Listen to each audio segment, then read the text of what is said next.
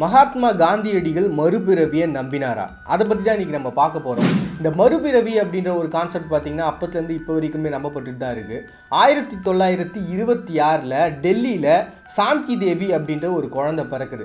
அந்த குழந்தை பிறந்ததுக்கப்புறம் பார்த்திங்கன்னா அதனுடைய நடவடிக்கைகளில் நிறைய மாற்றங்களை அவங்க பார்க்குறாங்க. அதாவது அவங்களுடைய ஒரிஜினல் பேர் சொல்லி கூடும்போது இது என்னுடைய பேர் கிடையாது. என்னுடைய பேர் வேற அப்படின்னு சொல்லி அந்த குழந்தை சொல்கிறா அவங்க ஏதோ குழந்தைத்தனமாக ஏதோ விளையாட்டுக்காக இதை சொல்கிறா அப்படின்னு சொல்லி அவங்களுமே வந்து அதை தவிர்த்துடுறாங்க. ஒரு சில காலகட்டம் போகும்பொழுது அந்த குழந்தைக்கு நாலு வயசாக இருக்கும்போது இது அதிகமாக ஆரம்பிக்குது.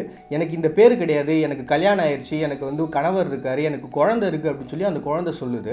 இது வந்து ஏதோ படிப்பில் இருக்கக்கூடிய ஏதோ ஒரு பிரச்சனைனால தான் இந்த குழந்தை இந்த மாதிரிலாம் சொல்லிக்கிட்டு இருக்கு.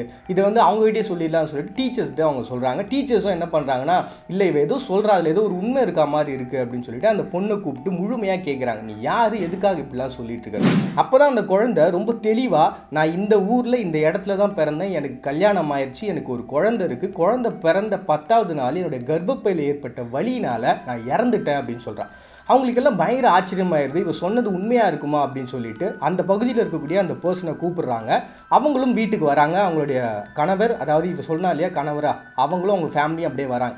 வீட்டுக்கு வந்த உடனே இவ ரொம்ப நாள் கழித்து பார்த்து தன்னுடைய கணவனை பார்த்து அழ ஆரம்பிக்கிறா. அந்த குழந்தைய பார்த்துட்டு இவன் தான் தன்னுடைய குழந்தை அப்படின்னு சொல்லிட்டு போய் ஹக் பண்ணுறா இதெல்லாம் பார்த்தவங்களுக்கு இங்கே என்னடா நடக்குது அப்படின்ற ஒரு விஷயம் நடக்க ஆரம்பிச்சது. அவங்க சொன்ன மாதிரி பல கேள்விகளை அந்த பர்சன் கேட்குறான் நீ என்னுடைய மனைவின்னு சொல்கிறதுக்கு என்ன ஆதாரம்? அப்படின்னு சொல்லிட்டு நிறைய கேள்வி இருக்கு. எல்லா கேள்விகளுக்கும் எந்த விதமான தயக்கமும் இல்லாமல் அந்த குழந்தை பதில் சொல்கிறா இது மிகப்பெரிய ஆச்சரியத்தை அவங்க மத்தியில் ஏற்படுத்துது. அந்த சமயத்தில் இருந்த நியூஸ் பேப்பர்ஸ் எல்லாமே இந்த விஷயத்தை பிரபலப்படுத்த ஆரம்பிக்கிறாங்க. உலகம் முழுக்க இந்த நியூஸ் ஆனது பரவ ஆரம்பிக்குது. இந்த நியூஸ் தான் மகா மகாத்மா காந்தியடிகள் அவர்களுக்கும் போகுது. இது என்ன நடக்குது? இது உண்மையாக பாருங்க அப்படின்னு சொல்கிறாங்க ஏன்னா அந்த சமயத்தில் பார்த்தீங்கன்னா இந்த சமயம் சார்ந்த பிரச்சனைகள்லாம் நிறைய நடந்துட்டு இருந்தது. ஸோ இதனுடைய உண்மைத்தன்மை என்ன அப்படின்னு சொல்லிட்டு கண்டுபிடிக்கிறதுக்கு மகாத்மா காந்தியடிகள் ஒரு பதினஞ்சு பேர் கொண்ட குழுவை அனுப்புகிறார் இந்த பதினஞ்சு பேரும் என்ன பண்ணுறாங்க அப்படின்னா சரி இந்த குழந்தைய நம்ம என்ன பண்ணலாம்? இதை பற்றி நிறைய விஷயங்கள் நம்ம திரட்டலாம் அப்படின்னு சொல்லிட்டு அந்த குழந்தைய வந்து ஒரு ரயிலில் வந்து ஏற்றிக்கிட்டு போகிறாங்க அந்த ஊருக்கு.